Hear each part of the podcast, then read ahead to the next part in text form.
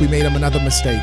We did. What do we do now? And again, great conversation that we did not have on air. But we'll I'm talk about it on the next break. We I'm got- we okay got- with it this time Yeah. because the on-air conversation now is going to supersede any other conversation we had because of who the guest is. A legend. A legend, A legend. long time dean of Virginia play-by-play Wow. guys by one year over the guy from Richmond. We welcome By to the just program the voice of the tribe, the legend, Jay Colley. Hello, Jay. Good afternoon, Bob. It, it is great to be with you. I don't know if you keep any records like this, but how quickly do I say yes every time your producer calls me and asks me to come on the air with you? Is it like if it went in seconds? Am I am I am I the leader in the clubhouse? Well, here was my worry, Jay. I said to Robert, I said, "Hey, how about if we have Jay Colley on today?" And I figure I would just text you personally because you and I text a lot. And five minutes later, Robert says to me, "Oh, I already texted him." So I figured I was going to get trash talk from you saying, "Oh, you can't text me yourself. You got to have your big time producer do it for you." At least you didn't. At least you didn't do that. So I respect you for that because I was Well, going well, to. And respect me for this. Don't ask me a whole lot about, Virginia because it's only Thursday. Oh, come on. I can't believe that. I, I've got my charts in front of me, my friend. I'm working on them even as we speak. So multitasking. Well, first of all, as painful as it may be, let's go back to last week. Uh, what happened? Was there a Bronson Yoder effect there that he wasn't playing? Elon's giving you guys troubles, and they're a good football team. I get it, but not to be able to get in the end zone, Jay. Well, it is. It's troublesome as a tribe fan. It's troublesome. You know, I, we the tribe had won before last week's game, and of course, as you well know, you never bring these kind of things up uh, to a coach. So yeah, you couldn't say, "Hey, coach, coming into today's game, the tribe had won 11 regular season games in a row, and oh by the way, nine CAA wins in a row, which is a school record, and oh by the way, eight road game wins in a row, which is also a school record. Pretty amazing streaks that came to an abrupt ending uh, at Elon last week. But to your point, uh, for me to sit here and say the Bronson Yoder effect was not a part of it, uh, I, I, would be silly. But I don't think he was the only uh, answer or non-answer, if you will, for that Elon defense. I, I think that uh, if you look back the first four games of the year, the tribes rolled up some very impressive rushing numbers, but not incredibly impressive uh, statistics in terms of touchdowns uh, Bob. And so I think that going into this week, and very frankly, I know we're going to talk about UVA only,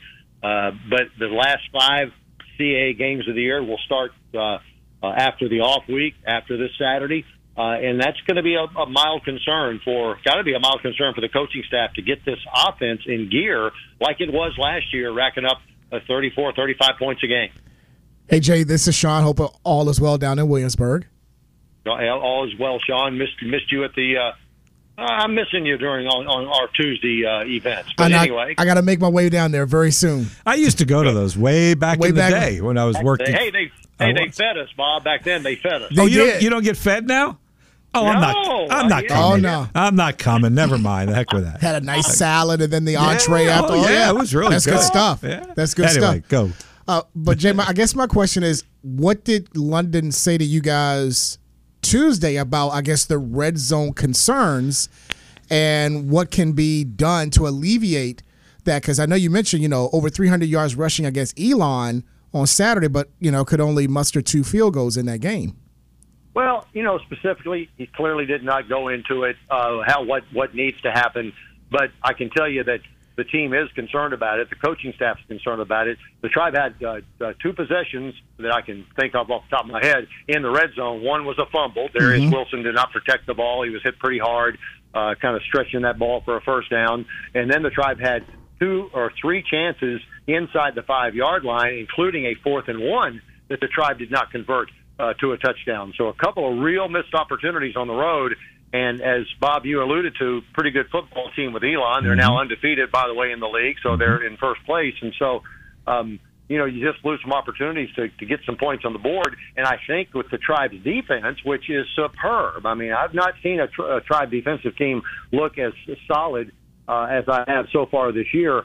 Um, uh, I think a couple of touchdowns clearly would have won that football game uh, on, on Saturday afternoon. But specifically, what do you have to do? He did mention the fact that um, uh, Hollis Mathis was a little banged up last game. Yes, he uh, he they, they used him, but they didn't really want to use him, so to speak. And I think we'll see some Hollis today and throughout the rest of the season, kind of may, maybe making up for.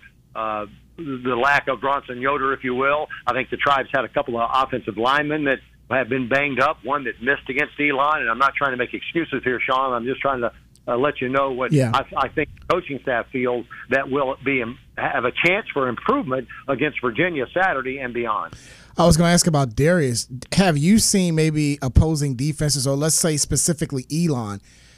Have they def- did they defend Darius differently from last year? Because you know the, the as you mentioned the turnover he had in the red zone, and there were a couple plays I saw on Saturday where it didn't seem like it was the Darius of last year. It it doesn't, and I mentioned Darius, and I, I meant Hollis. Hollis I'm sorry. banged previous year. Hollis mm-hmm. Mathis was the, the previous game, and he so he was not used Saturday as you normally would mm-hmm. use Hollis. I think Hollis will be a, a key factor in in uh, Saturday's game and going forward. So take everything I say. Now on to Darius, the starting quarterback. Hollis Mathis being the quote unquote backup quarterback in a in a slot. He's played some running back. He's played some decoy uh, quarterback as well. But yeah, Darius is is a is a little bit of a um, uh, a question mark right now. I mean he's clearly, and when you say that, the young man's, I think the tribe's 15 and three in their last 18 games. So mm-hmm. it's silly to, to sit up here and, and start scratching your head about a starting quarterback who has that kind of record. But I think he expects better uh, for sure, particularly in the red zone this year. I mean, against uh, two or three weeks ago, the tribe relied on their field goal kicker uh, to win games, and and it was one of those things where Coach London made the quip during the coaches show. You know, he wants to see his potential uh, all conference. Um, a field goal kicker kick uh, extra points, not field goals.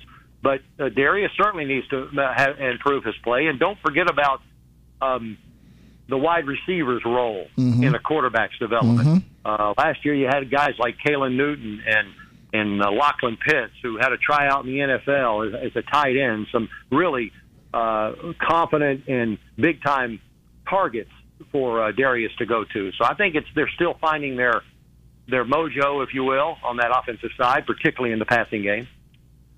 Hey Jay, one more for you because we got to run here. We're getting to the top of the hour. This is why we don't schedule you in this in this block very often.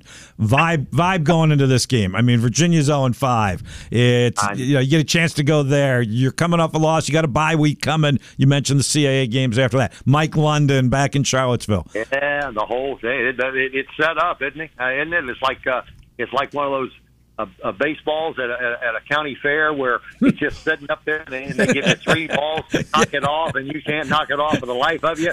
Uh, I, clearly, Bob, you and I have been around for for and Sean for for a long, long time. You you know in your heart of hearts that UVA's got better talent, bigger, faster, mm-hmm. stronger, as Coach London likes to say. But it's set up, and I would have told you going into this year that you know, yeah, circle that date. This is going to be a fun game for for Tribe fans. But uh, because of the loss last week, and very frankly, because I think there's an improving Virginia squad, it's going to be a battle on on